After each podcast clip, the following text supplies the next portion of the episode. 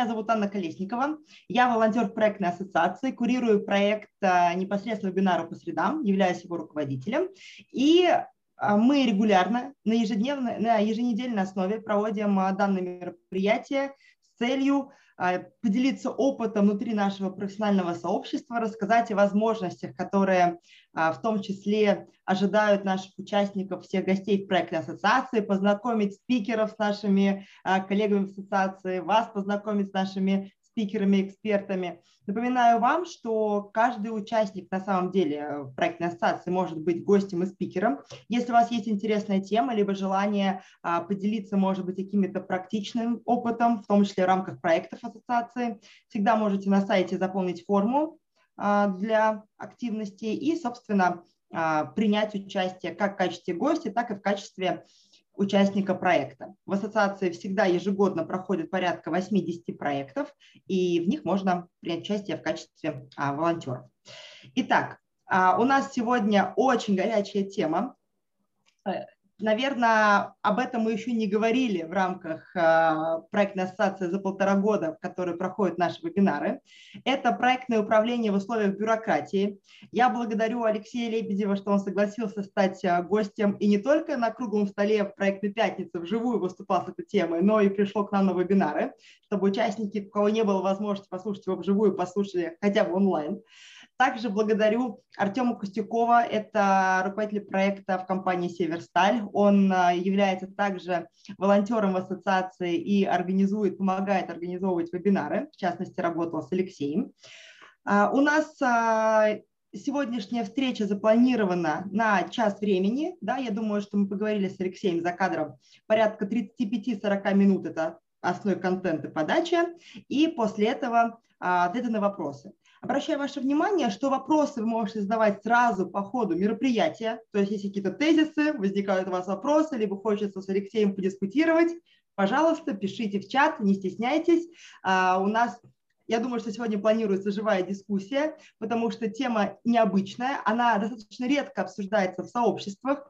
А наш сегодняшний гость Алексей Лебедев, он не только опытный руководитель проектов, сертифицированный руководитель проектов, но еще и человек, который давно работает в корпорациях, в том числе нефтедобывающих корпорациях.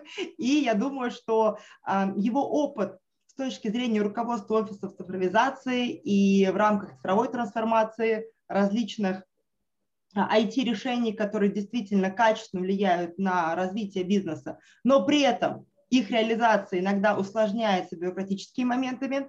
А, я думаю, что это тот опыт, который нам, всем нам необходим. Алексей, я передаю слово и буду рада нашей сегодняшней встрече. Да, Анна, большое спасибо. Я с честью принимаю слово, которое мне передано. А, тоже очень благодарен и за а, приветственные слова, и за ту организацию, которая была проведена, в том числе тем, кто меня выдергивал, так сказать, из рабочего процесса, напоминал, что в этом вебинаре необходимо все-таки поучаствовать. Спасибо. А, о чем, мы хотели, э, о чем я хотел сегодня поговорить? Ну, в общем-то, из э, названия темы она в целом ясна, да, несколько слов дополнительно про про нее. А, понятно, что в наше время эта тема, слава богу, не всегда уже актуальна. И очень хочется там, многим пожелать, чтобы эта тема становилась все менее актуальна. У нас э, действительно появляются там и бирюзовые организации, или просто проектно-ориентированные организации, или даже продуктово-ориентированные, где подобных проблем уже не возникает. Вот. Причем я сам лично наблюдал, как из забюрократизированной организации, благодаря, надо сказать, большим усилиям, но компания становилась продуктово ориентированной. Те вопросы, которые я сейчас буду озвучивать, они уже исчезли. А, тем не менее, а, давайте возьмем типичную там, промышленную или даже чуть ближе там, нефтедобывающую, например, компанию. А, процессы, в которых существуют компании, ориентированные не на быстрое развитие бизнеса, а скорее на стабильное поддержание и такие вещи, как безопасность, э, там, защита от э, каких-то катаклизмов и защита там, человеческих жизней, там стоит отнюдь не на последнем месте. И попытка поменять эти процессы, попытка их быстро модернизировать, э, она, возможно, никому и не нужна. она, возможно, ни к чему хорошему не приведет. Не приведет, то есть, может быть, имеет смысл в этих условиях существовать. Но, опять же, стоит вопрос, стоит ли мириться с э, неменяемыми процессами, а может быть, можно найти какой-то компромисс. И вот подобными компромиссами, подобными лайфхаками я хотел бы поделиться. А, несколько слов обо мне. Мой опыт управления проектами, причем не только проектами, но и крупными программами развития, портфелями проектов, опыт внедрения проектного управления насчитывает уже 20 лет. А с 2005 года я сертифицировался в APMA, а, и где-то как раз в 2005 2006 году работал в консалтинге по управлению проектами. И, надо сказать, опыт консалтинга как раз, наверное, а, дал мне такое вот желание, глядя вокруг, что-то улучшить. Не мириться с ситуацией, а искать возможность что-то улучшить, чтобы и себе было легче работать, и окружающим.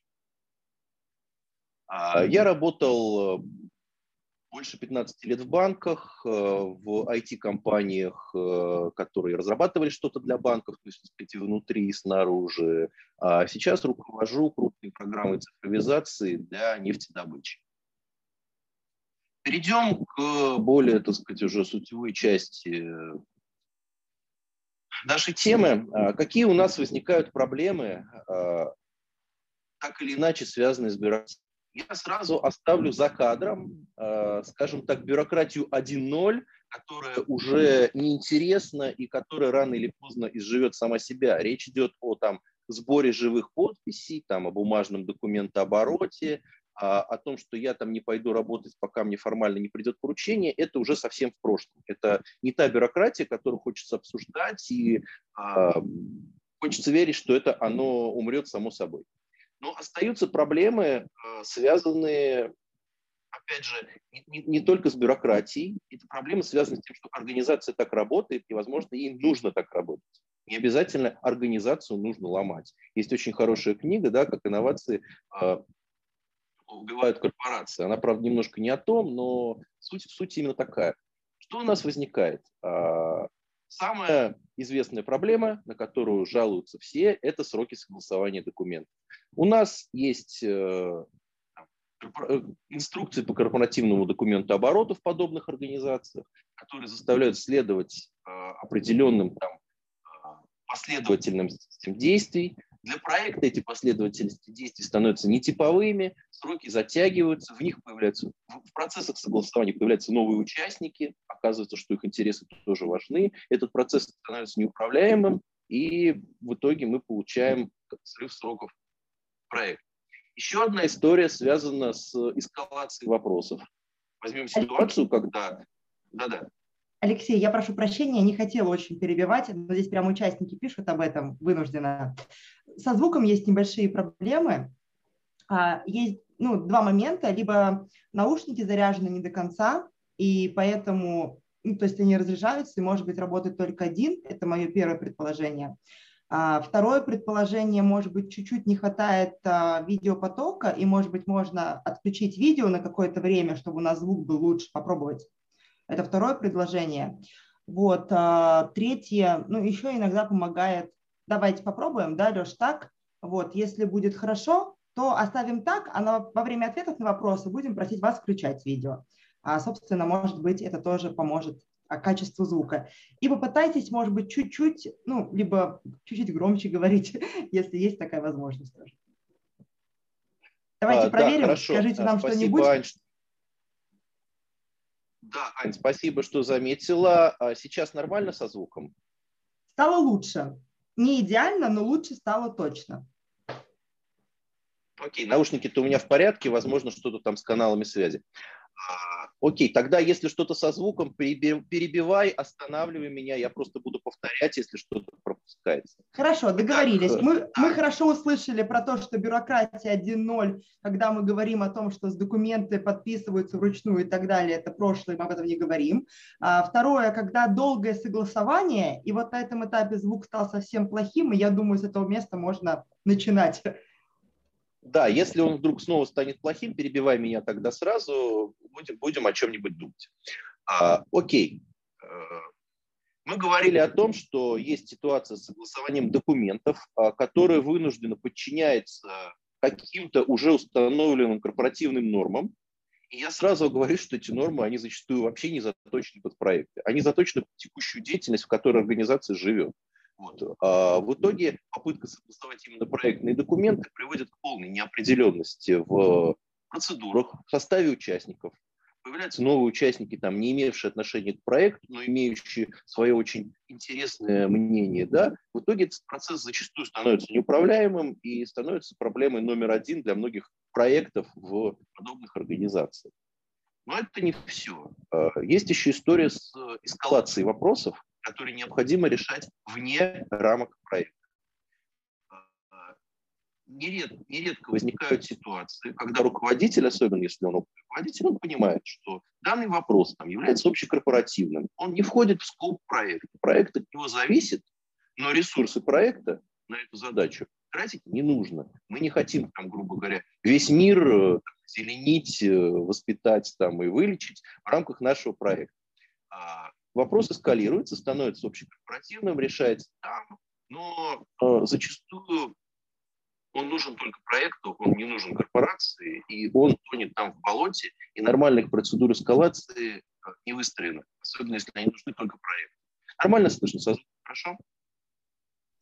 А, Алексей, к сожалению, нет. Значит, а, есть у меня такое предположение, что отключение видео на это не повлияло. Мне кажется, что дело не видео, поэтому видео можешь смело включать чтобы мы хотя бы тебя хорошо Две видели. секунды, я попробую переключиться.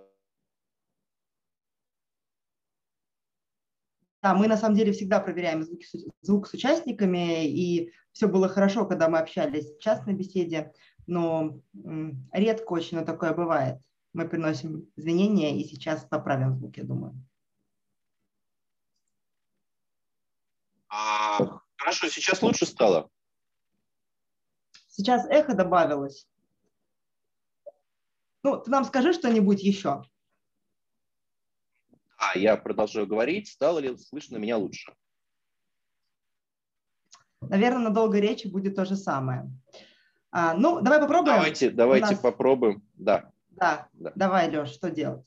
Может попробовать включить видео все-таки, чтобы мы тебя видели и вместе с тобой, со звуком таким, каким он сейчас, может быть, станет лучше. Вот Юлия здесь тоже нам пишет, что кажется, стало лучше, поэтому... Ну, давайте попробуем вернуться к видео. А, еще одна история, э, сложность, вернее, которая возникает в подобных организациях, это попытка что-то описать с методологической точки зрения. Это что-то, это, естественно, наше управление проектами, и мы понимаем, что если нет правил, то эти правила нужно задать. Но э, возникает следующее, что наши э, проектные правила, которые мы пытаемся описать, они нитью пронизывают уже существующую методологию там, нескольких подразделений э, уже существующей организации. Поменять мы их методологию за них не можем. Адаптироваться под нее тоже сложно. А, в итоге а, первое, что явно становится видно, что регламент управления проектами и регламент реализации этих проектов – это два разных вопроса. И если вопрос управления еще можно как-то описать, вопрос реализации полностью опирается, скажем так, на чужую методологию, заточенную под текущую деятельность. Но об этом мы поговорим. А, со стороны участников линейных подразделений, как со стороны управления проектом, возникает обоюдное непонимание задач зачастую. А может быть, оно, это не непонимание, а, скажем так, сознательное саботирование, потому что у всех разные интересы. Это тоже всем известно. И разная динамика развития смежных процессов. Представьте, ваш проект опирается на деятельность там, десятков подразделений, которые все для него должны что-то сделать, а может быть не сделать, а просто принять какое-то решение. А у этих подразделений, как часто бывает в последнее время в развивающихся компаниях, у них и начальство меняется, и собственная методология меняется, и как жить проект вот в этой вот всей истории. Об этом я хотел бы рассказать, по крайней мере, я с этим сталкивался. А, естественно, эти проблемы, а, они, скажем так, нерешаемы на уровне корпорации, вернее, решаемы, но не нашими силами, не силами нашего проекта. Нормально слышно? Хорошо все? У нас сегодня, на самом деле, первый раз за, мне кажется, уже 68 вебинаров. Сегодня 68 вебинар. Леш, у нас сегодня главная тема в чате – это твой звук. Мы уже здесь испробовали много способов. Нам тут уже рекомендуют снять себе наушники и работать через микрофон. И, может быть, iPods иногда переподключ... а, AirPods иногда переподключаются. Может быть, у тебя есть другие наушники?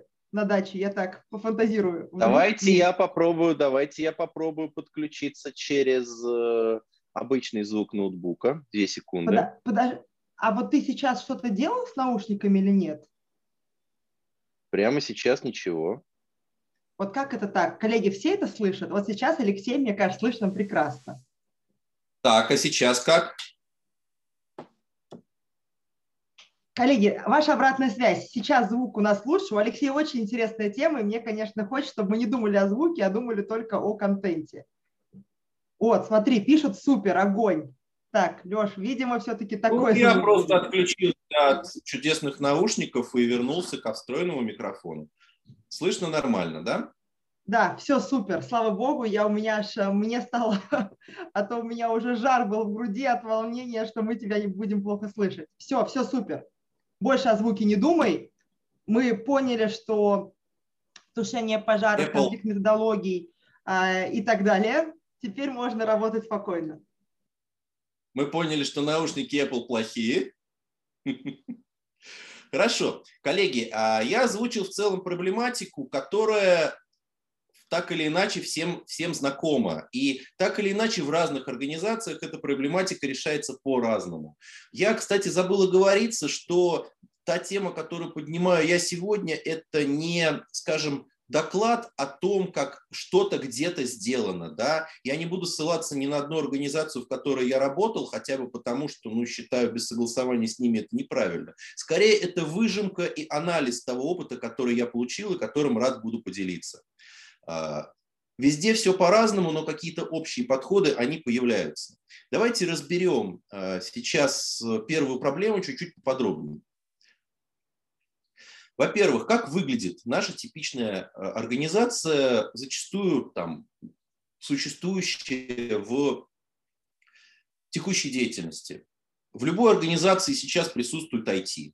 И, как правило, большинство проектов это IT так или иначе затрагивает. Даже если этот проект имеет исключительно бизнес-цели, все равно часть его задач, большая часть является айтишной.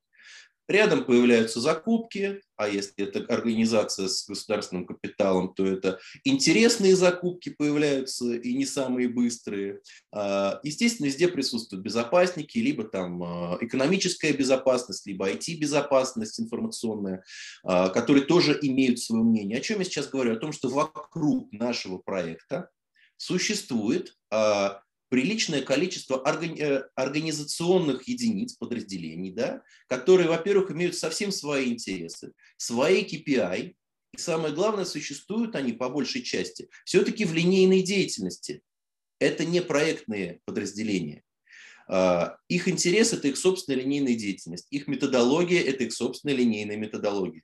Наш проект пронизывает их все, так сказать, даже не нитью, а там а, арматурным прутом, и заставляет их что-то делать. Если э, попытаться структурировать то взаимодействие, которое наш проект э, имеет с этими подразделениями, э, мне видится всего лишь на самом деле два предмета. Поправьте меня, если возникает что-то еще. На мой взгляд, взаимодействие проекта и структур текущей деятельности – это вопрос один – предоставление ресурсов в ваш проект ну, или, может быть, не предоставление ресурсов, а решение каких-то задач, выполнение работ теми же ресурсами. Да? А вопрос второй, другой вопрос, это принятие каких-то решений или принятие ответственности за решение в рамках вашего проекта. То есть первый ресурс он людской, второй ресурс административный. То есть они должны согласовать какие-то ваши решения. И зачастую оба этих вопроса, они в интересах проекта, но не в интересах а, его окружения. Попытаться в регламентах э, управления проектами описать вот это все взаимодействие зачастую сложно, потому что вам приходится зайти на территорию вот этих смежных подразделений, пытаться описывать их методологию, что, в общем-то, неправильно. А, Иногда в регламенте IT-проектов э, прописывают все шаги реализации.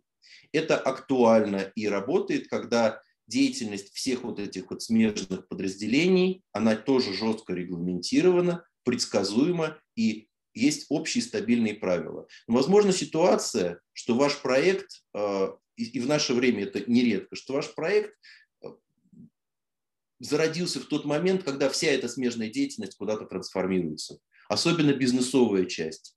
Меняются, меняются задачи, меняются цели, меняются приоритеты, меняются, черт возьми, руководители. И договориться о каких-то интерфейсах взаимодействия проектной деятельности, проектного офиса вот с этими структурами а, одним разом нельзя. Скорее всего, это постоянное поддержание какого-то контакта. Итак, а, основная наша проблема, что наш проект а, всегда опирается на деятельность структур, связанных с функциональных структур, связанных с текущей деятельностью. У них свои интересы, свои KPI и, не дай бог, разные интересы топ-менеджеров, которые наш проект столкнет между собой. Это одна из причин. А, кстати, я хотел бы предложить, давайте мы будем каждый слайд, если есть вопросы, обсуждать сразу, потому что, например, мне самому даже неудобно заполнить, запомнить весь доклад э, и потом вспоминать, какие были вопросы. Поэтому, если вопросы есть сейчас, я готов их обсудить.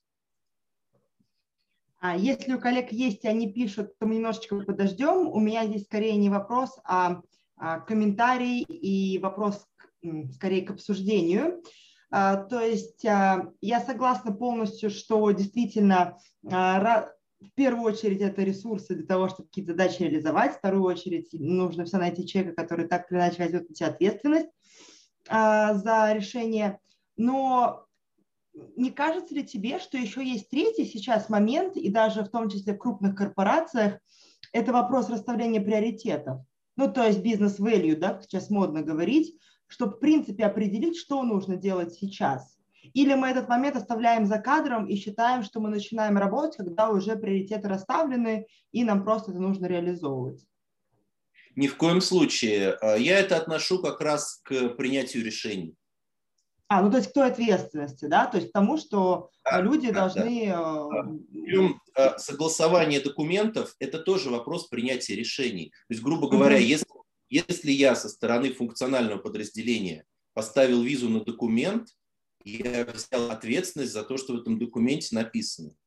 А ответственность, как правило, брать многие не любят. И на самом деле согласование документов связано ровно с этим.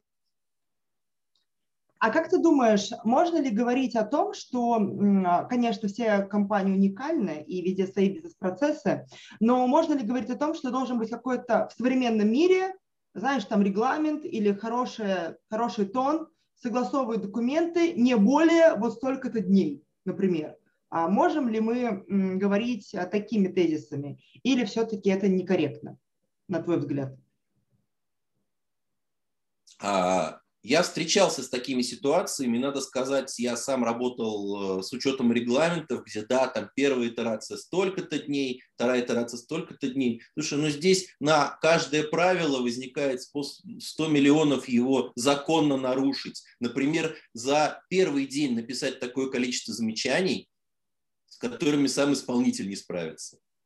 Э, я считаю, что в целом подход последовательное согласование, он должен исчезнуть. А, когда я, не посмотрев на автора документа, пишу ему замечание к этому документу, возможно, а, актуально, если мы договор согласовываем.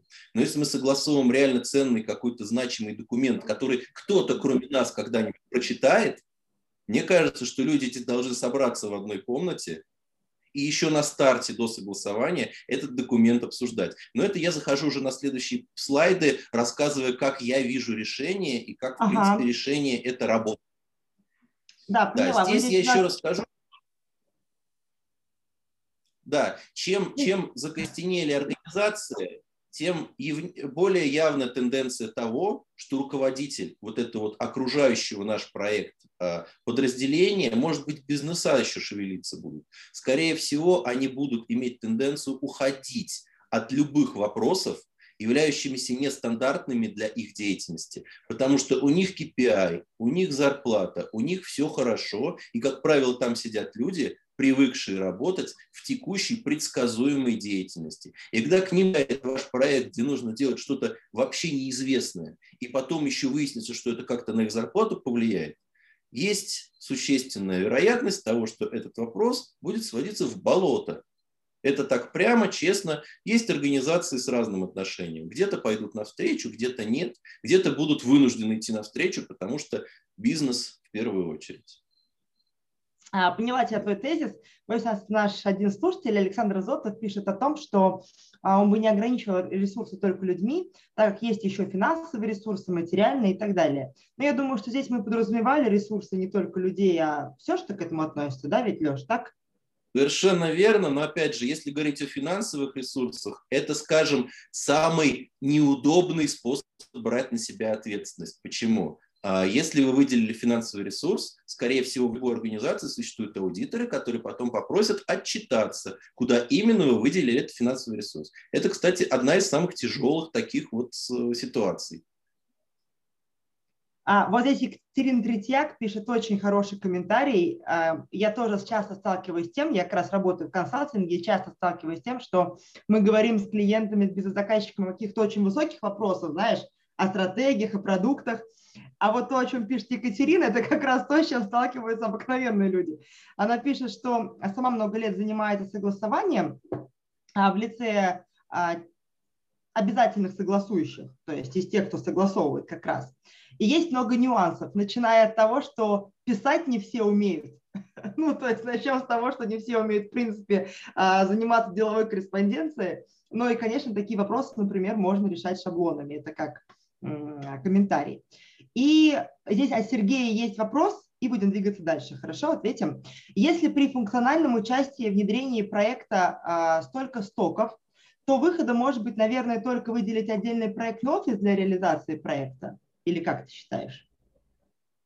Так э, история-то в том, что отдельный проектный офис э, здесь оказывается не в лучшей ситуации, чем сам проект. Дело в том, что этому проектному офису приходится по-прежнему продолжать взаимодействовать вот с этими самыми подразделениями, деятельность которых не меняется. А, главным плюсом здесь возникает то, что в проектном офисе, как правило, появляются люди, которые, скажем так, с кем-то знакомы, кого-то уже просто замучили, и они знают, что они не слезут. Поэтому они уже знают подход. Скорее всего, этот подход не регламентированный, неформальный, но они знают подход, как зайти туда, как зайти сюда, и знают, кому именно можно позвонить. Этим полезен проектный офис, что это уже не один проект, а какая-то копилка зачастую неформализованного опыта. Ну, соглашусь здесь тоже. А, хорошо, коллеги, если есть еще вопрос, вы дописываете, мы будем чуть двигаться дальше. Да, Леш, спасибо за развернутые ответы. Давайте рассмотрим э, главную, наверное, проблему, связанную с согласованием документов. Как я уже сказал, на самом деле в глубине этой проблемы то, что согласовав документ, нужно взять на себя какую-то ответственность за то, что в этом документе написано. И проблема именно проектных документов состоит в том, что те решения, которые прилетают линейному руководителю, они зачастую нестандартны для его линейной деятельности. И он не знает, для него непредсказуемая ситуация, чем вот эти вот решения потом в будущем ему обернутся. Если в своей линейной повторяющейся деятельности у него все предсказуемо, то вот эта вот ваша новая штука, которая полетит на Луну, ему, может быть, совсем не нужна. Он не на то деньги выделяет. Соответственно, это, это, это глубина, да, это как бы нижняя часть айсберга. Но, тем не менее, посмотрим, как корпоративные процедуры, устоявшиеся, влияют на всю эту историю. Разберем ситуацию. У нас есть проект. У проекта там есть куратор, руководитель, ну там стандартная структура какая-то. Есть рабочая группа, и нам хочется верить, что в рамках рабочей группы люди все-таки не там играют в пинг-понг, а работают вместе. Вот. И у них, скажем, живой итеративный процесс совместной разработки тех артефактов, которые рождаются в проекте. В итоге возник э, плод этой совместной разработки, возник некий документ, э, на котором нужно получить визу линейного руководителя. Например, там, начальника департамента там, э, какой-нибудь там защиты информации или экономической безопасности. Все серьезно, все строго, все по всем правилам. А он попадает ему на стол, и, может быть, даже не на стол, а сразу к секретарю, и расписывается ответственным э, на согласование в соответствии с корпоративными процедурами. В итоге этот документ, скорее всего, попадет там, подчиненным в этом подразделении, которые вообще не знают ничего о проекте. Этот документ пойдет по тому маршруту, по которому живут все стандартные линейные документы, но наш нестандартный. Он проектный, он чуть-чуть отличается. Скорее всего, люди, не имеющие отношения к проекту, начнут писать к нему замечания. Они вряд ли помолчат. Это люди грамотные, а, умеющие писать замечания, творческие. Поэтому, скорее всего, в рабочую группу вернутся очень интересные новые вещи, вообще никак не связанные с проектом. Расскажите мне сейчас, пожалуйста, сделаю паузу, кто уже с такой историей сталкивался. Я долго работала в строительстве, и сейчас работаю с строительными компаниями.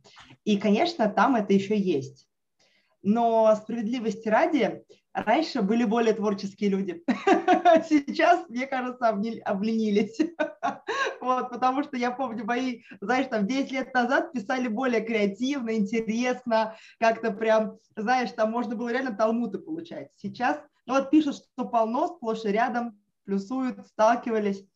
Может быть, устали, может быть, устали просто люди. Мне, я искренне так считаю, это знаешь, правда. Просто люди ну, тоже долго в профессии, это же нужно иметь сколько терпения и таланта, чтобы каждый раз креативить. А, Екатерина Третьяк спрашивает, по вашему опыту, ну, то есть она уточняет с юмором, а 90% правок от юристов, как правило? А, мы придумали, как в IT-проекты юристов не включать. Так, все, переходи к этой части. мне, мне нужно прямо сейчас. А, но если говорить серьезно, а, мне кажется, что действительно юристы, технические директ, директора и кто еще вот? А, операционные директора, кто бизнес-процессами занимается. Ну, слушайте, мне кажется, любая служба может при желании прям, правда, накатать. Совершенно верно.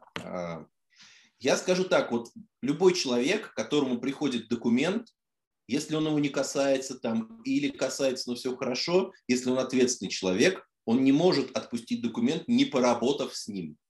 Поэтому что-то написать надо.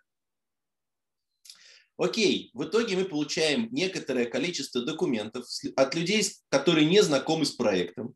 Но я, конечно, сейчас самую страшную ситуацию рассматриваю. Зачастую этих людей мы можем знать, можем с ними пообщаться, но вот так вот оно выглядит. И усугубляет вот эту всю историю то, что с этими людьми мы, если мы хороший руководитель, мы наладим с ними какое-то живое общение. Но возможно ситуация, что общение с этими людьми э, выстроено, опять же, корпоративными процедурами, и мы не можем им позвонить, там обсудить что-то, хотя иногда регламентами согласительные совещания тоже организуются. Но зачастую мы с этими людьми будем не итеративно вживую там в одном кабинете общаться, а будем общаться через реестры замечаний, что, на мой взгляд, является таким излишне формализованным и мертвым процессом, убивающим живой процесс разработки. Но у них это так. А, в итоге вот этой всей конструкции к сожалению, с которой вот многие вынуждены соглашаться, у нас получается в целом тяжело управляемый процесс разработки и согласования проектных документов. Но опять же, повторюсь, что на самом деле нижней частью айсберга здесь является то, что ответственность за эти документы, она не типовая, она не предсказуемая для линейного руководителя, и он и так получает свои бонусы и свою зарплату.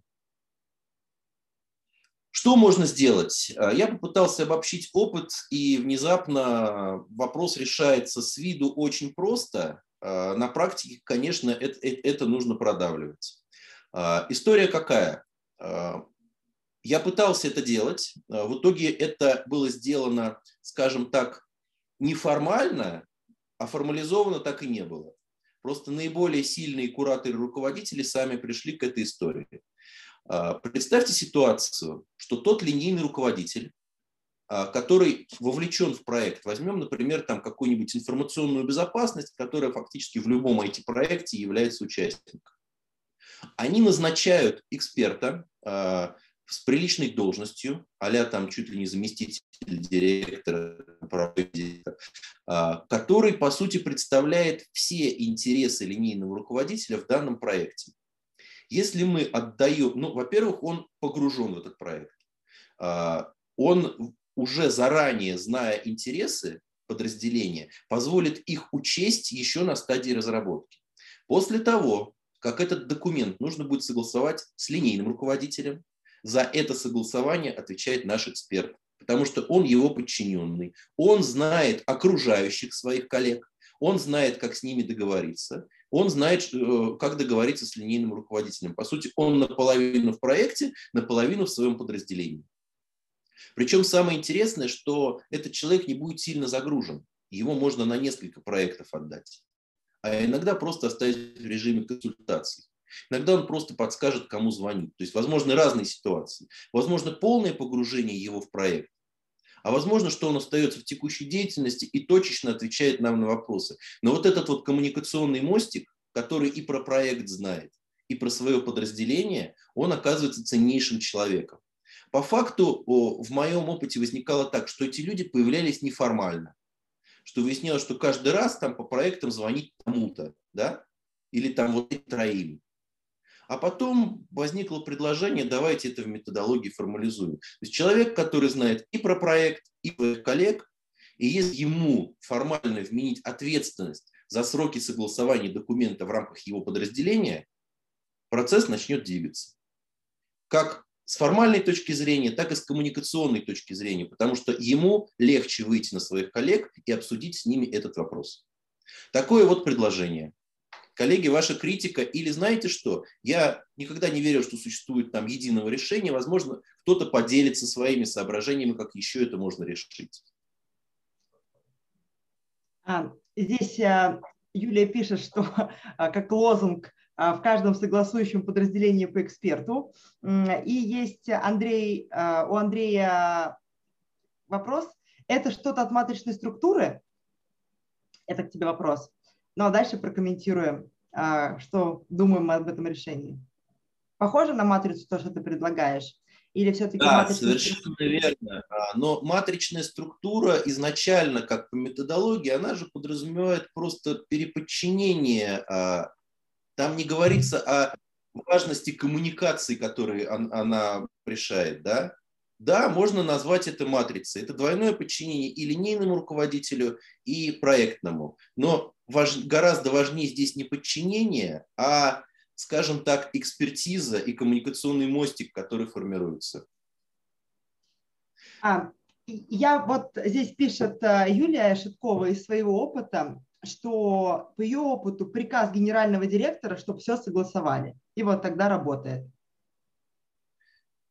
Я полностью согласен, э, да. Единственное, что э, есть организации, в которых приказ э, генерального директора, чтобы все согласовали, приводит к тому, что либо согласовывают не совсем то, что хотелось бы проекту, вот, а, а может быть даже вообще не то. Согласовывают, продавливают. То есть, грубо говоря, это очень сильный инструмент, это очень мощное орудие, а тут непонятно, в чьих руках оно окажется. Возможно, в итоге такого решения будет с этим инструментом в руках, да, с этим пулеметом, будет продавлено то решение, которое важнее линейному руководителю. То есть, грубо ну, говоря, да, да бейсбольная да, тяжелая, но непонятно, кому в руки она попадет.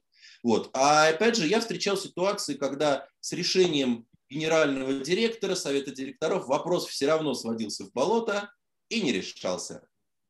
А, есть, по-моему, в мемах а, такое выражение, как армейский метод. Когда ничего не сделано, все протоптано, но никто не виноват. А, ну вот здесь, да, есть Екатерина пишет дополнение, и, видимо, с тобой тоже солидарно, что да, чего-то подпишет, согласует по приказу, а потом скажет, что я согласовал, потому что мне приказали, а на самом-то деле я не больно-то и желал этого или не больно разобрался. А, надо не все и не со всеми согласовывать, это лучше решает, а четко закрепить, кто и на предмет чего, в общем-то, а, за что отвечает. Теперь Вот, кстати, хороший вопрос от Алексея. Я, я ожидала, что что-то подобное мы сейчас а, услышим. И дальше я бы хотела здесь тоже прокомментировать относительно вот этого эксперта ответственного подразделения. Я просто знаю, что у Алексея Лебедева немножко скептическое отношение к фреймворку Scrum и к различным подходам Agile, но тем не менее... В коем случае нет, нет. Оно не скептическое, оно наоборот, скажем, прагматичное. Я видел, где ага. это работает, я видел, где это не работает. Э, ну, скажем так, это как э, одним лекарством лечить всех. Да, ну мы, мы об этом говорили вживую, тоже рассуждали, но дело в том, что вот такой эксперт, представитель какого-то подразделения, ну, по сути, контактное лицо, которое, ты очень правильно заметил, два момента. Первое, вовлечен в процесс, ну, то есть, в отличие от человека, директора подразделения, который, может быть, правда, много чем занят и не так уж увлечен. А второе, у него действительно есть легкий доступ к тем людям, которые в его подразделении ну, чего-то знают больше или принимают решения, потому что он их герой. Ну, то есть да, он да. А, в их стадии находится, если говорить так. И а в этом случае это правда очень хорошо работает. И вот в гибких практиках, что в Kanban методе, что в Scrum фреймворке, а мы часто говорим о том, что коммуникация очень важна, и чтобы она была организована, со стороны бизнес-заказчиков должен быть как раз-таки продукт менеджер project менеджер то есть кто-то, это не владелец продукта, который на стороне команды, а вот как раз какой-то человек со стороны принимающий решения, но который вовлечен только в наш проект и в процесс. И, по сути, вот таких экспертов на местах а, в разных линейных подразделениях я сама всегда инициирую назначение а, хотя бы с вовлеченностью 50% его рабочего времени в проект. На 100% получается не всегда, честно признаюсь по своей практике, может у кого-то из ребят иначе, и это классно. Но вот как показывает опыт, а, если программа, не проект, а прям программа, ну, имеет большое значение для компании, то, конечно, там выделят и человека, и с хорошей должностью, и дорогого человека выделят, ну, то есть все будет хорошо. Вот когда все-таки речь идет не о, а, не о портфеле, не о программе, а только о проекте, могут быть варианты. Так, у Алексея Рязанова несколько вопросов. Слушай, значит, первое. Как выглядит на практике такая ответственность? Это ответственность.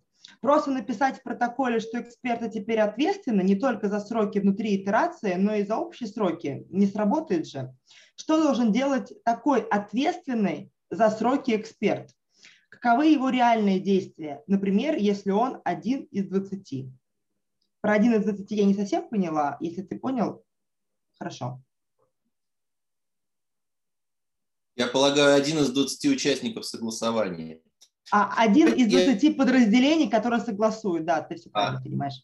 Давайте я поясню э, прям по порядку. Во-первых, Хань, ты верно заметила э, про коммуникации, на которых современные подходы э, ориентированы, их полностью поддерживаю, вопрос выстроить коммуникацию. Единственное, что я немножко бы здесь э, ехидно заметил, что со стороны бизнеса такой человек не нужен, потому что он, скорее всего, уже есть и не один, потому что бизнесу этот проект нужен. Он бы, ребята, давайте быстрее, это наши бабки, давайте. А, а вот каким-нибудь э, безопасником, да, этот проект один из многих.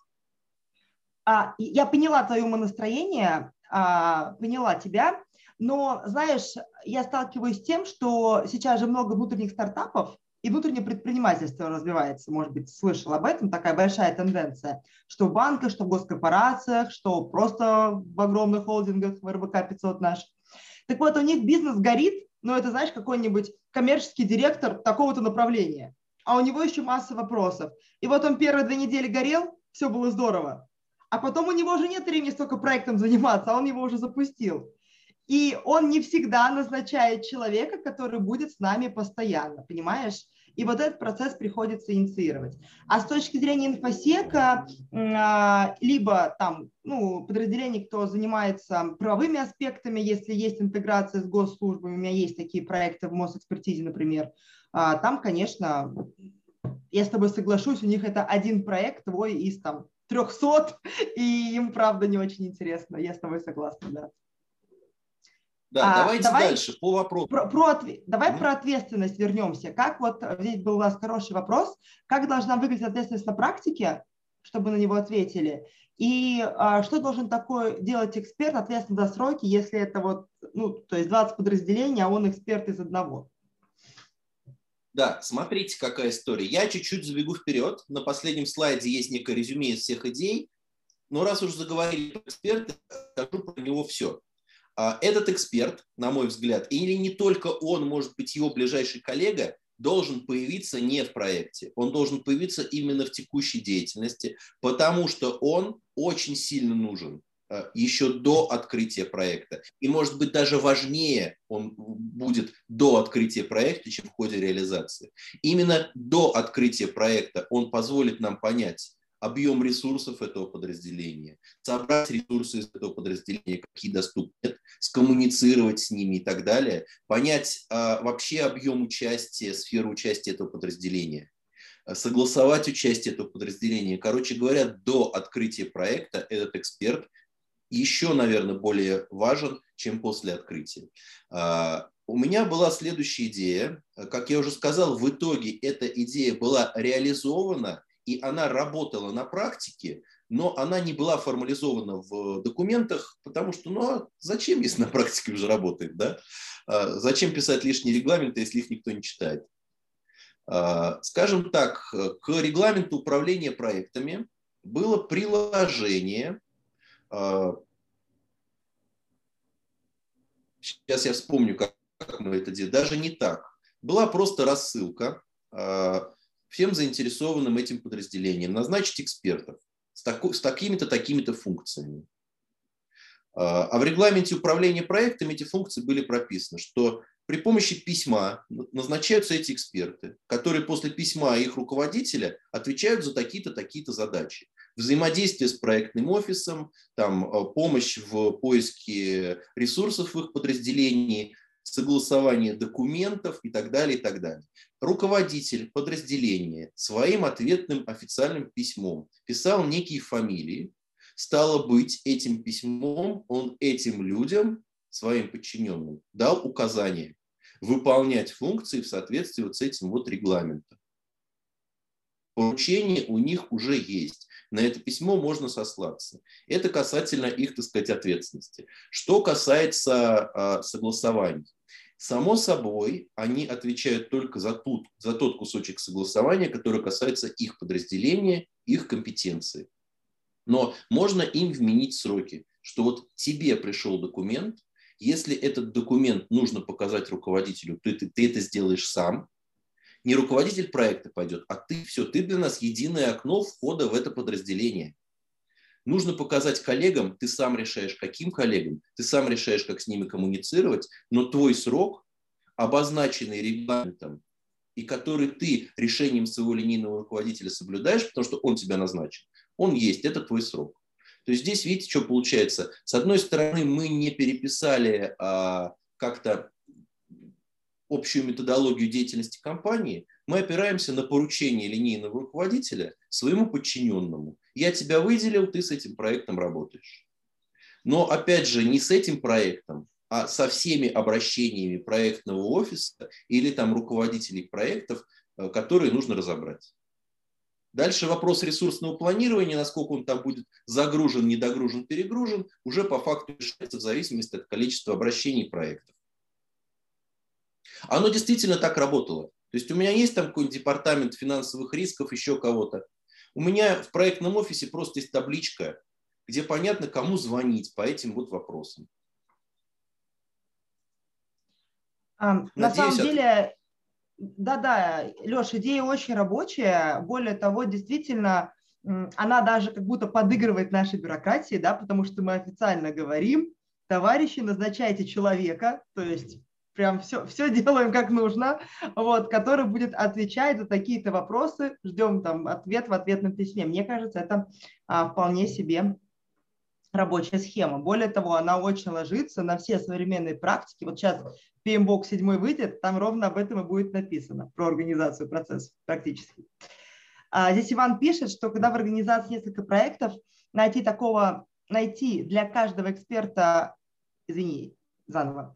Когда в организации несколько проектов, найти для каждого эксперта уровня зама достаточно сложно. Ну, то есть такого, видимо, здесь до твоего ответа подразумевалось, который имеет большое влияние, да, и имеет право чего-то там делать. Это может выродиться в отдельного сотрудника только под проекты, и он, скорее всего, станет участником рабочей группы. Я думаю, что если да. вам подразумевает, а, что этот человек, он по факту будет как будто делегирован в этот проект, а не оставаться со стороны этого подразделения. Ну, если проекта еще нет, если идет предпроектная проработка, проработка, он, скажем, ну, просто будет ответственным от подразделения. Помогать отвечать на вопросы. Более того, да, да, договорю. Да, да. В том варианте методологии, что готовил я, эти люди в рабочую группу не включались вообще, они всегда были внешними по отношению к проекту, скажем так, внешние консультанты. Да? Если был кто-то нужен еще, а, окей, включали. А они как, да, они там аллоцировались, там трудозатраты считались, но они считались внешними по отношению к проекту, они просто были интерфейсом в это подразделение. Что касается уровня зама, да, иногда это были люди там уровня специалиста, которые, как ни странно, быстро вырастали. Ну, потому что участвовали в проекте, их замечали, ну и, соответственно, да, да, у них верно. Вот. Ну, я, я знаешь тебе, что скажу? Хорошо заметил, мы подыгрываем бюрократии, мы не вмешиваемся в существующий процесс, но а, организуем нормальную коммуникацию и решение вопросов. Я здесь еще одну фишку скажу. Мы а, не нарушаем корпоративные системы последовательного согласования, но мы их обходим. Почему? Когда вот этот вот человек, выделенный красненьким, приносит на стол своему линейному руководителю документ и под собственную ответственность, конечно, я идеализирую, но иногда возможно. Под собственную ответственность говорит, со всеми я согласовал. Если хочешь, там вот их подписи. Я не хочу это пускать в электронную систему, просто давай в электронной системе только твою визу поставим, а остальное под мою ответственность. И все. Нам ведь, если системно смотреть, э, как два ящика да, черных взаимодействуют, нам не нужны визы этих работников, не имеющих отношения. Они нужны линейному руководителю, а нам нужна одна только виза этого линейного руководителя. А он имеет право сам решать. Расписывать этот документ, не расписывать. Он может этого эксперту отдать и все. В итоге мы не а. запускаем это на, на официальный круг, а этот человек сам, красный человечек, сам решает обойти людей ножками, собрать их на совещание, а потом отнести к линейному, сказать, вот, под мою ответственность все эксперты а, здесь поучаствовали. А, да, то, то, о чем ты говоришь, ну, я думаю, что сейчас тем участникам, которым, может быть, изначально была идея не очень понятна, сейчас она стала абсолютно понятна. И она, я с тобой соглашусь с твоим первым тезисом, она абсолютно простая и очевидная. И действительно так часто делают, когда хотят как раз заполучить ресурс в отделе, то есть его запрашивают как ресурс в рабочую группу. А этого как раз делать не, не нужно. Нам нужен не ресурс в рабочую группу, ну, в данном контексте, а мы как раз хотим представителя отдела. Единую да, совершенно верно, эксперта. И как я уже говорил, э, не пришлось это формализовать. Было, когда проектная деятельность развивалась, стало ясно, что вот, вот есть человек, которому мы всегда звоним. Он отзывчивый, он помогает там. Вот и, и все. вот теперь, и вот теперь в связи с этим есть хороший комментарий от Алексея, дай попробую на него ответить. А, этот эксперт – представитель бутылочное горлышко проекта. Скорость продвижения проекта будет определяться его личной работоспособностью, ну, здесь, видимо, еще и какими-то личными качествами. А как считаете, это приемлемо в большинстве проектов или нужен иной подход к коммуникациям для более быстрого продвижения работ проекта? Я скажу так, а, коммуникации у меня, помню, когда-то давным-давно был тренер там по единоборствам, он считал, что не существует э, неправильных там приемов и так далее. Существует э, не вовремя и не к месту. На мой взгляд, коммуникации, они любые хороши, если они решают вопрос ну и не имеют каких-то за собой последствий. Да? Можно, конечно, пойти подраться опять же, с кем-то, но потом работать с ними нельзя будет, или поскандалить. Коммуника... Любые коммуникационные приемы, если они решают вопросы, не портят отношения между людьми, они должны использоваться. Какими конкретно навыками этот человек должен обладать, на мой взгляд, обусловлено уже здесь специфика организации. Главное, чтобы через него решались вопросы. А, супер комментарий. Я не могла подобрать слов, а ты прям классно сказал. Предусмотрена специфика организации, потому что действительно есть там, где нужен пробивной, есть, где нужен терпеливый, есть, где нужен просто с эмпатией, чувствующий настроение своего босса и подходящий в нужный момент. А, действительно, это, кстати, очень хорошее замечание. Классное. А, есть а... один комментарий. Этот человек не должен быть динамо и не должен быть человеком, который любит все сводить в болото. Иначе эта точка входа будет мертвой. Это должен быть а... человек, хотя бы чуть-чуть желающий решать э, вопросы проекта. А, да, и вот здесь ранее, достаточно давно, еще 8 минут назад, у Екатерины был вопрос, но я думаю, что мы на него уже ответили в ходе рассуждений. Однако он звучал так. Если только по своей компетенции эти эксперты, да, то есть разве это решает вопрос? Получается 7 подразделений, 7 экспертов. Не совсем понятно, как нам это поможет. А вот. Но здесь я думаю, что мы уже отвечали, да, что он, во-первых, погружен в проект, во-вторых, он а, способствует а, коммуникации и плюс решает внутренние вопросы, важные для его подразделения сам, и этим не занимается при этом руководитель проекта. И руководителю проекта гораздо проще общаться с заинтересованным лицом, выделенным под его, так сказать, проект, нежели чем самому каждый раз искать точку входа во всех а, подразделениях а, постоянно на регулярной основе для согласования. Но, может быть, тебе есть что добавить. Смотрите, мне есть что добавить. На самом деле такие эксперты нужны в подразделениях. Ну, во-первых, как я уже сказал, зачастую с бизнесом, где бизнес активный и хочет этого проекта. Этот эксперт не нужен, потому что он там так есть, и он будет, и там весь бизнес будет этим экспертом. Но а, эти эксперты в а, других функциональных подразделениях нужны э, только там, где решаются конкретно нетиповые для их деятельности задачи. Если взять, например, закупки, то, как правило, э, там все стандартно. Единственное, что в интересах проекта может пойти не типовой договор, но бог с ним, как бы, там, даже с юристами. Там все стандартно, и взаимодействовать можно совершенно нормально, совершенно спокойно без этого эксперта. Или, опять же, просто выяснится, что ваши нетиповые бумаги будут попадать к одному и тому же человеку, и этого эксперта не нужно назначать, и так понятно, с кем вы работаете. Но, как правило, а, эти эксперты нужны ровно там, где решаются нетиповой вопрос для подразделения. Вот что хочу сказать. Опять же, в IT, скорее всего, эти эксперты тоже, может быть, не нужны, потому что в IT все устраивается так, что, ну, хочется верить в IT, эм, задачи не теряются. А, но здесь вот я, наверное, думаю, что тоже зависит от специфики все-таки бизнеса и организации, о которой мы говорим и, наверное, еще от людей, которые работают в каждом из подразделений. Я думаю, что многие из коллеги здесь присутствующих тоже сталкивались с тем, что а, есть компании, в которых на самом деле летают закупки и отлично летит производство, но плохо работает IT, несмотря на то, что это сейчас фундамент многого бизнеса. Ну, собственно, наоборот. Так что но, но хороший комментарий про нетиповые задачи. Ну, если... Вообще интересно, у меня уже прям несколько инсайтов есть, которые, мне кажется, применимы. Они, может быть, не звучали напрямую, но идеи возникают. Так, у меня что-то Алекс... испортилось на... Да, да, да, так и есть. Какая-то ерунда у меня произошла. Сейчас 200...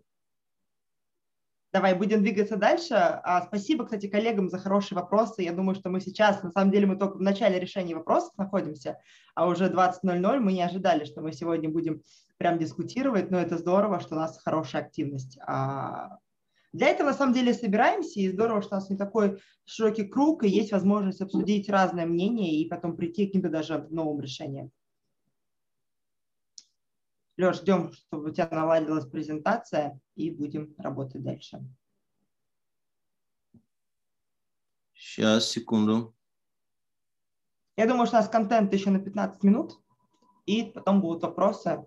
А, там уже на обсуждение можно остаться а, тем участникам, у кого есть сегодня эта возможность. Мы сейчас поговорили об эксперте, у Алексея там еще несколько решений, и они, кстати, достаточно интересные, и последний слайд мне очень нравится с итогами.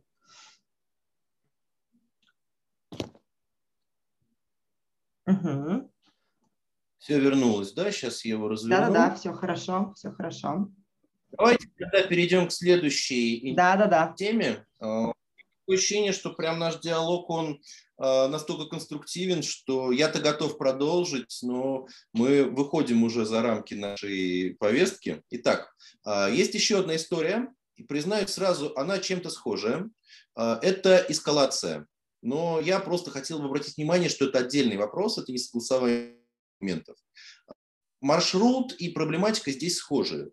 Э, как я уже говорил, э, вопросы эскалации – это то, на что, на мой взгляд, следует всегда обращать э, внимание руководителю проекта, потому что в рамки нашего проекта входят определенные задачи, которые реально вот помогают нам достичь конечного результата. Но возможно, что нам что-то мешает достичь конечного результата, но это явно вне скопа проекта. Ну, как пример, для того, чтобы сделать нам IT-проект, нам нужно там залатать какие-то дыры в информационной безопасности или наоборот проковырять какие-то новые дыры, чтобы там э, обмениваться какой-то информацией. Или пересмотреть какой-нибудь там общекорпоративный регламент.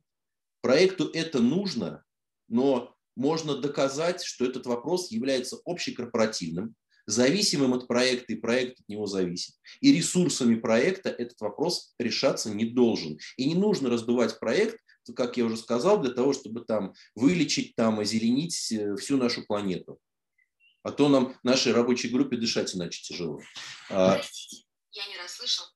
Это другая задача. Нужно обоснованно эту задачу эскалировать и вынести как э, внепроектную. Еще один яркий пример, там нехватка IT-мощностей, э, которые наращиваются тоже в рамках IT-текущей деятельности. Да? Не будем мы в рамках нашего проекта, если есть такая текущая деятельность, закупать эти серверы. Нужно просто подать в текущую деятельность определенную заявку и проследить, что этот, чтобы этот вопрос в интересах проекта решился. Но если этот вопрос не такой типовой, как наращивание IT-мощностей, как выглядит его решение? Есть рабочая группа, у которой там с куратором руководителя проекта и с верхним руководством хочется верить нормальное рабочее взаимодействие. Там. Может быть формализованное с протоколами, там, да, то есть есть протокол рабочей группы, рабочая группа там под руководством руководителя проекта решила, что надо эскалировать. Там. Вынесли на куратора, куратор подтвердил, или без вот этой всей бюрократии просто решили, что вопрос эскалируется. Да?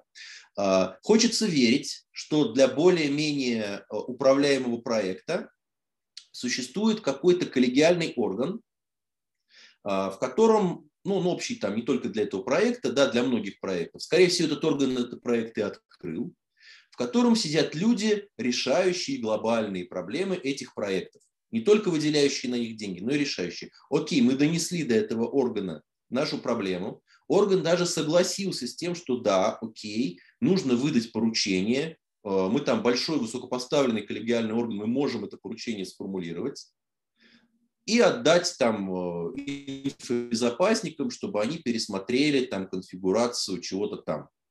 Но так как это вопрос не проектный, он решается в виде поручения в нашу с вами любимую линейную деятельность. Дальше происходит ровно то, что происходит с документом. Это поручение в виде линейной деятельности спускается там от высокопоставленного руководителя людям, которые ничего не знают, откуда это поручение взялось насколько оно связано с нашим проектом и всю специфику этого поручения они тоже могут не знать. Сколько оно будет там решаться, какие там приоритеты по отношению к другим задачам текущей деятельности, эти вопросы находятся вне управления руководителя проекта. Для него это тоже некая неуправляемая зона, куда спустилось это поручение. Не очень хорошо, потому что это поручение может быть, скажем, деприоритизировано э, в рамках текущей деятельности и тоже уйти куда-нибудь в болото. Э, небольшая, скажем так, э, ложка дегтя в этой бочке дегтя – это то, что работа органа коллегиального управления, который принимает решение об этих поручениях, а потом еще и отслеживает э, эти поручения, она тоже формализована последовательным согласованием вот этих вот протоколов, и бегающий руководитель проекта с криками «срочно быстро» тоже упирается в то, чтобы получить решение своего коллегиального органа с поручением, он будет еще с протоколом бегать по всей организации, чтобы этот протокол подписали, и существуют там настолько забюрократизированные э, процессы, что когда решение уже запротоколировано, оно уже никому не нужно. Это, конечно, уже совсем э, преувеличиваю, но тем не менее. Вот так вот выглядит вопрос с эскалациями. Давайте я сразу перейду к предложениям по решению и обсудим, что есть. Итак, как ни странно, я прихожу к тем же самым людям, можно сказать, даже с теми же самыми фамилиями.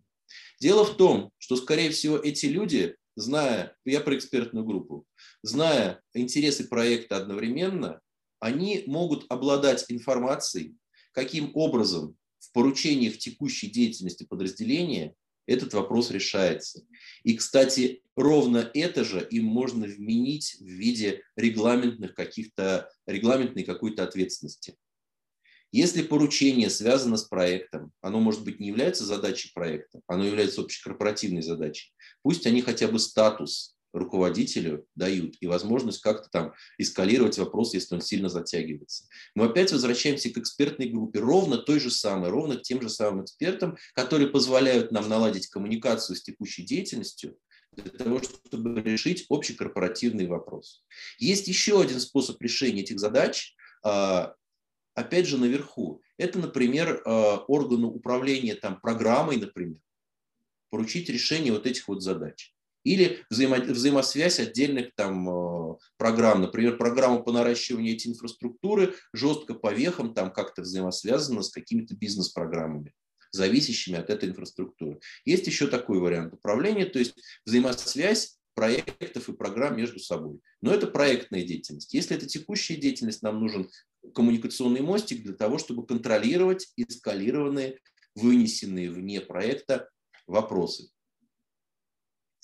А, и еще один лайфхак, а, которым, который реализовал ваш покорный слуга не без помощи и, и высшего руководства, и многих других коллег. Просто так получилось, что я был руководителем проекта а, и могу небольшой кусочек этих достижений э, забрать себе. Итак, благодаря системе э, электронного голосования срок получения вот этих вот ценных и важных протоколов, содержащих в том числе финансовые решения об открытии проекта, сократился от в среднем двух недель согласования до одного дня, не более. При этом без нарушения корпоративных норм а, документооборота. Ваши вопросы, коллеги, готов рассказать.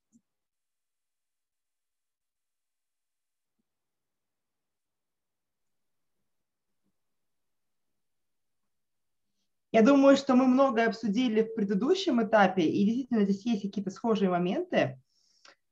Вот, кстати, тут прям очень большой вопрос, комментарий вопрос, поэтому готовься слушать. Итак, Алексей, а пройдя большой путь и столкнувшись со множеством сопротивлений, вы анализировали причины с типом организации и типом руководства организаций, в которых внедряются проекты. Анализировал ты или нет? Это первая часть вопроса. Там много вопросов, я поэтому тебе постепенно. Я сразу, сразу отвечу. Анализируем мы постоянно, но как-то пытаться это систематизировать, сделать классификатор типов организаций нет. Я просто вижу бюрократию во всех ее разных проявлениях. Знаете, заходите в парк и видите многообразие цветов. Они все красивые, у них у всех разные лепестки, и некоторые даже не цветы а на некоторых клумбах цветов нет, да, то есть, а в некоторых организациях вообще этих проблем не стоит. Более того, я готов там, не, не люблю называть название организации, но из одной из организаций, в которой я работал, а, где я вот этот опыт во многом получил, сейчас от этих проблем избавилась на корню, а, где в бизнес-интересах все это управление переведено в продуктовое с вылью стримами и работает великолепно и уже не сталкивается со всеми вот этими вопросами. Спасибо. А, просто действительно есть люди, я понимаю вопрос Сергея, есть люди, кто именно скапливает аналитику и статистику и старается, знаешь, это как-то а, после анализа прогнозировать даже, в каких компаниях какие будут последствия. Но здесь пути разные. Следующая часть вопроса. Есть какие-то взаимосвязи от самой структуры культуры организации и его трудности внедрения проектов? Может быть, ты замечал какую-то специфику, когда проекты вот в этой компании такого типажа внедряются сложнее всего? А, я считаю, что вся эта история очень глубоко связана с культурой организации, потому что тенденция сводить все в болото, доставшееся нам от а, далеких там советских времен с плановой экономикой, мы здесь получаем зарплату и не лезьте к нам, она рано или поздно должна исчезнуть, и все-таки бизнес, бизнес first, да, вот, когда люди стали понимать, что их кормит бизнес, э, и задачи бизнеса должны решаться, а не уходить куда-то там в зеленую пучину, да, а, они стали кто-то искать другую работу, а кто-то все-таки меняться и начинать поддерживать этот процесс. Вот. Культура организации, да. А, я считаю, что если человек, он по своим коммуникационным каким-то личным, может быть, даже личным особенностям привык писать письма, а, очень тяжело ему будет объяснить, что ты сходи, говори, и твой вопрос будет решен в 20 раз быстрее. Это и личная культура, и культура организации. Считаю, что в целом это все можно менять. Это параллельный процесс. То есть где-то мы выстраиваем коммуникации, потому что это прямо сейчас нужно, чтобы наш проект жил, а где-то параллельно мы там э, лозунги, какие-то семинары, там э, экраны в холлах, что мы все меняемся, трансформации и так далее. Мы это делаем, да, для того, чтобы массово менять культуру людей. Еще раз скажу, что я полностью убежден, что это связано с нашей культурой и культурой организации. И зачастую, кстати, с бизнесом организации. Потому что культура там культурой, да, она там э, диктует какие-то типовые поведения у людей. Но ведь поймите, возможна ситуация, что у организации основной бизнес – это не наши с вами проекты, это текущая стабильная деятельность, попытка вмешаться в которую требует нам соблюдения всех норм, связанных с экологической безопасностью, катастрофоустойчивостью, жизнью людей. Ну, в конце концов, я привожу вам пример, например, нефтедобычи. Там человеческие жизни и экология отнюдь не на последнем месте. И для того, чтобы соблюсти вот это вот все, тратится гораздо больше денег, да, чем, извините, на развитие. Да, развитие тоже нужно, да, но очень много процессов, на которых зарабатывает организация, это текущая деятельность. А для современного бизнеса больше процессов – это постоянные изменения, постоянная подстройка. Не везде это нужно. Но это, знаешь, как э, очень, мне кажется, хорошая мысль, когда есть скептики в компаниях или в рабочей группе, которые чему-то сопротивляются и говорят, что там нет, у нас это не работает. Мне всегда это очень нравится, потому что именно эти люди, они видят баланс, во-первых, во-вторых, они позволяют развивать критическое мышление, ну и посмотреть на этот вопрос с другой стороны. Может быть, правда, это тот процесс, который не нужно сейчас рушить на нем держится а, вся выручка капитализация будущей компании. Вот. А, поэтому скептицизм, ну это для тех, кто, может быть, с ним сталкивается, и вам кажется, что это уже пережитки прошлого, иногда от скептиков есть польза. А в том Знаешь, числе потому, что... Согласен. Если эти скептики умеют а, логично объяснить свою позицию. Но если скептик Конечно, а, да скептик э, не объясняет свою позицию, что явно его позиция связана с тем, что у него KPI текущей деятельности и в KPI проекту ну, не... Да, это другое. То он выбрал себе это рабочее место. Ты говоришь, не добавляют баланса, они иногда меня из баланса выводят. Поняла тебя. Ну да, я все-таки говорил немножко о другом, о том, что люди Э, немножко с опасением относятся к изменениям, в том числе безопасности, о которой сказал ты. И а, знаешь, я люблю быстрые решения, я вообще такой быстрый человек, мне нравится, когда сегодня собрались, раз, решили, двигаемся дальше. Имеют общее. Они что-то фиксируют в виде документа, да, получают утверждающую подпись, и после этого то, что написано в регламенте, оно на какое-то время фиксируется. Мы решили так, что вопросы управления проектами мы готовы зафиксировать на 1-2 года, как минимум, да? Там, набрать замечаний к этому документу, набрать улучшений, выпустить новый релиз. Но в любом случае это более-менее стабильная конструкция. Однозначно конструкция вокруг нас стаби- менее стабильная, она может меняться с потрясающей частотой. Это и какие-то бизнесовые вопросы, и вопросы там того же даже IT-производства, где все развивается, и там сегодня у нас один заход, завтра другой, а, а сейчас пришел там новый руководитель всей IT, и работать будем тоже по-другому. Нам просто не хочется тащить эти меня... То есть то, что они меняются, эти процессы, я считаю, это правильно и хорошо. Другое дело, что мы не можем их сейчас регламентировать. И к тому же, опять же, за их регламентирование есть свои, у них свои люди. Но для того, чтобы как-то реализовать проект, у нас появляется некая прослойка. Мы его назвали типовые проектные документы. Хотя, по сути, наверное, многие делали ровно так же, и это можно назвать просто база знаний. По сути, у нас есть типовой план IT-проекта с типовыми документами связанными, с типовыми матрицами ответственности и согласования, типовые шаблоны. Но мы не а, утверждаем этот набор как приложение к регламенту. Мы говорим, что этот набор в текущей его редакции по регламенту следует использовать, но редакция может поменяться в любой момент. Это ответственность проектного офиса, который динамически следит за этим и обновляет. Таким образом, ответственный там за актуальность этого типового набора проектный офис, он сам взаимодействует со смежными подразделениями, если нужно, что-то там меняет. Руководитель проекта пришел, взял актуальные шаблоны, там, если он их уже заполнил, они поменялись, пусть в старых работают. Но вопрос именно так решался. Таким образом, в связующем между быстро меняющимися подразделениями и э, утвержденным регламентом был некий набор типовых документов, типовых процессов, э, опять же список э, тех самых экспертов, который не утверждался формально как регламент, а был таким вот живым, постоянно меняющимся. И э, главное, конечно, чтобы это заработало, чтобы был человек, который будет наводить здесь порядок, как в любой, в общем-то, базе знаний. Таким образом, это все было решено, и на самом деле я скажу так, э, как выяснилось, верхняя часть под названием регламент в принципе никому не нужна. Он упростился и иссох до самых-самых формальных вещей, что, дескать, кто полномочен выделить деньги на проект, какими шаблонами мы его там утверждаем, открываем, пересматриваем, все. А ценность базы знаний, ее, так сказать, э, недооценить э, никогда нельзя. Вот как сработала методология. Итак, если попытаться резюмировать все, о чем я рассказал, а, попытаться структурировать, да, всегда применим подход а, уйти из последовательного согласования материалов к их совместной общей разработке. И даже если у нас есть корпоративные нормы документа оборота, все равно можно там упустить, пропустить часть итераций в этом документе обороте, собрать людей вместе. Главное, чтобы они приняли на себя ответственность, что они не согласовывают документ в своей части, а являются соразработчиками документа. И тогда этот процесс сдвинется. Дальше. А, запрет на согласование протоколов. То, про что я рассказывал.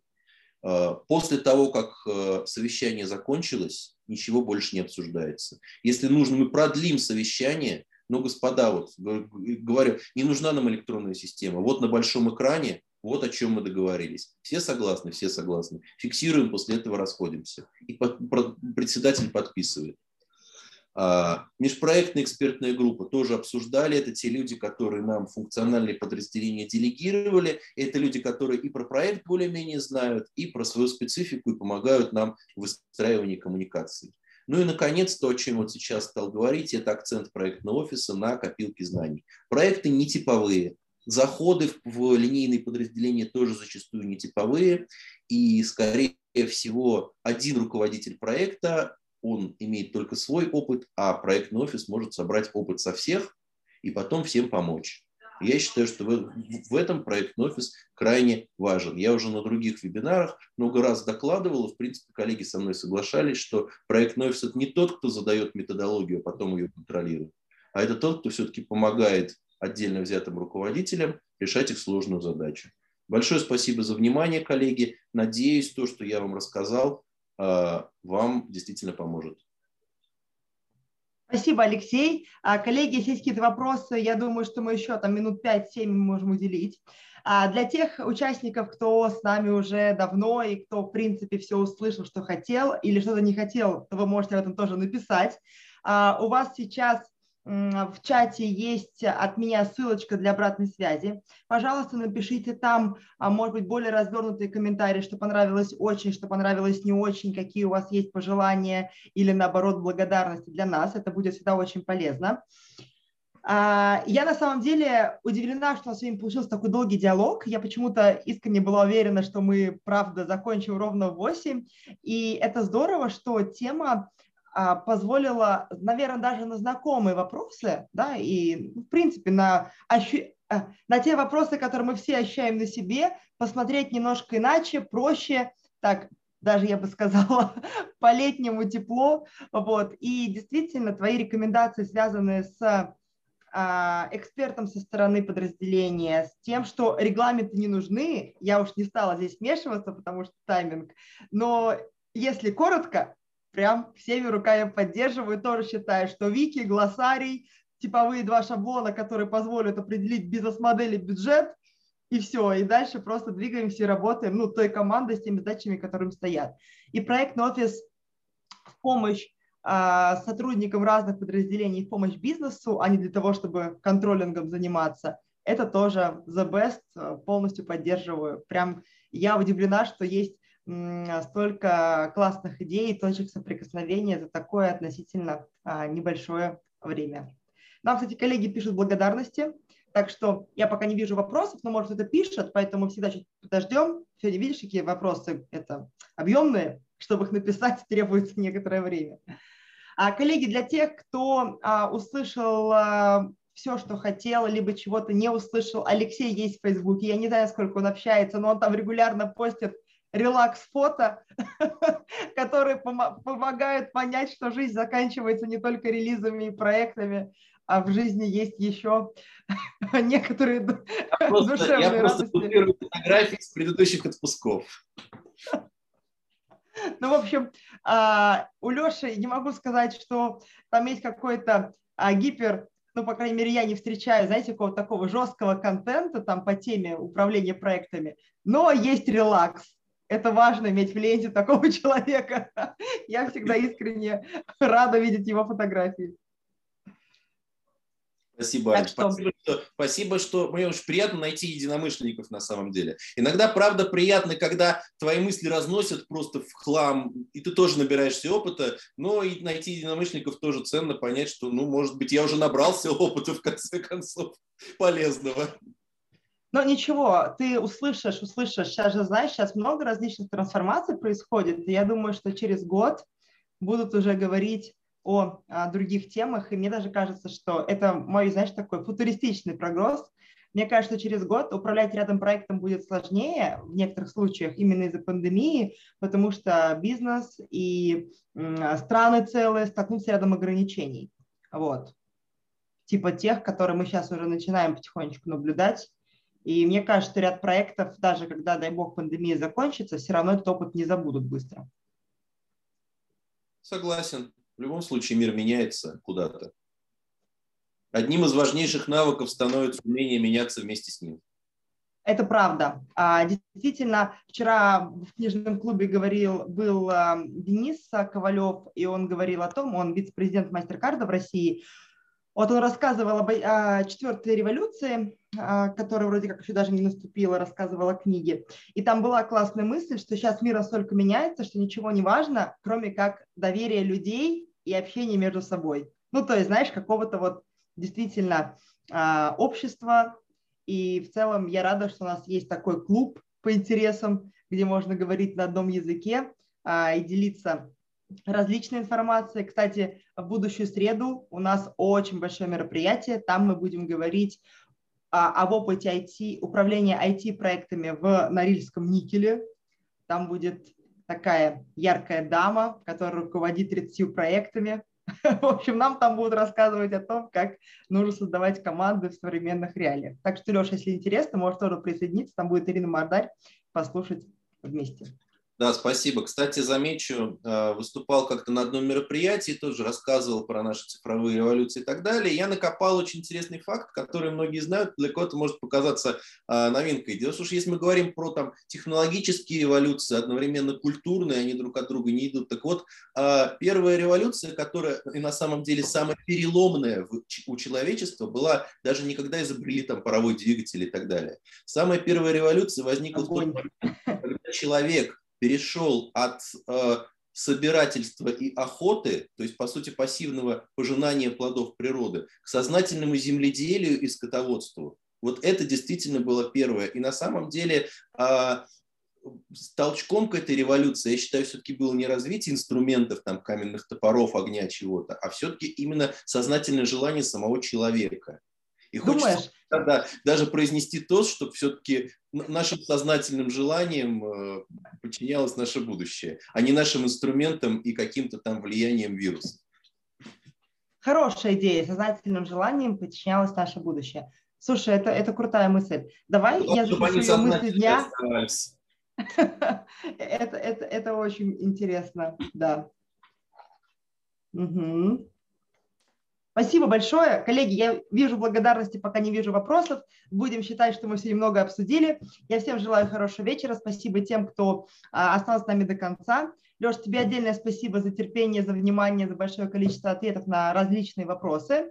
А, будем рады видеть тебя на наших живых мероприятиях, в том числе для продолжения общения. А, всем коллегам хорошего вечера. Ждем вас в следующий раз. И надеюсь, что у вас будет возможность заполнить форму обратной связи, дабы мы поняли, куда нам расти и как двигаться дальше. Может быть, будут предложения в том числе по новым темам и форматам. Спасибо. Спасибо большое. Всем хорошего вечера. Всего доброго.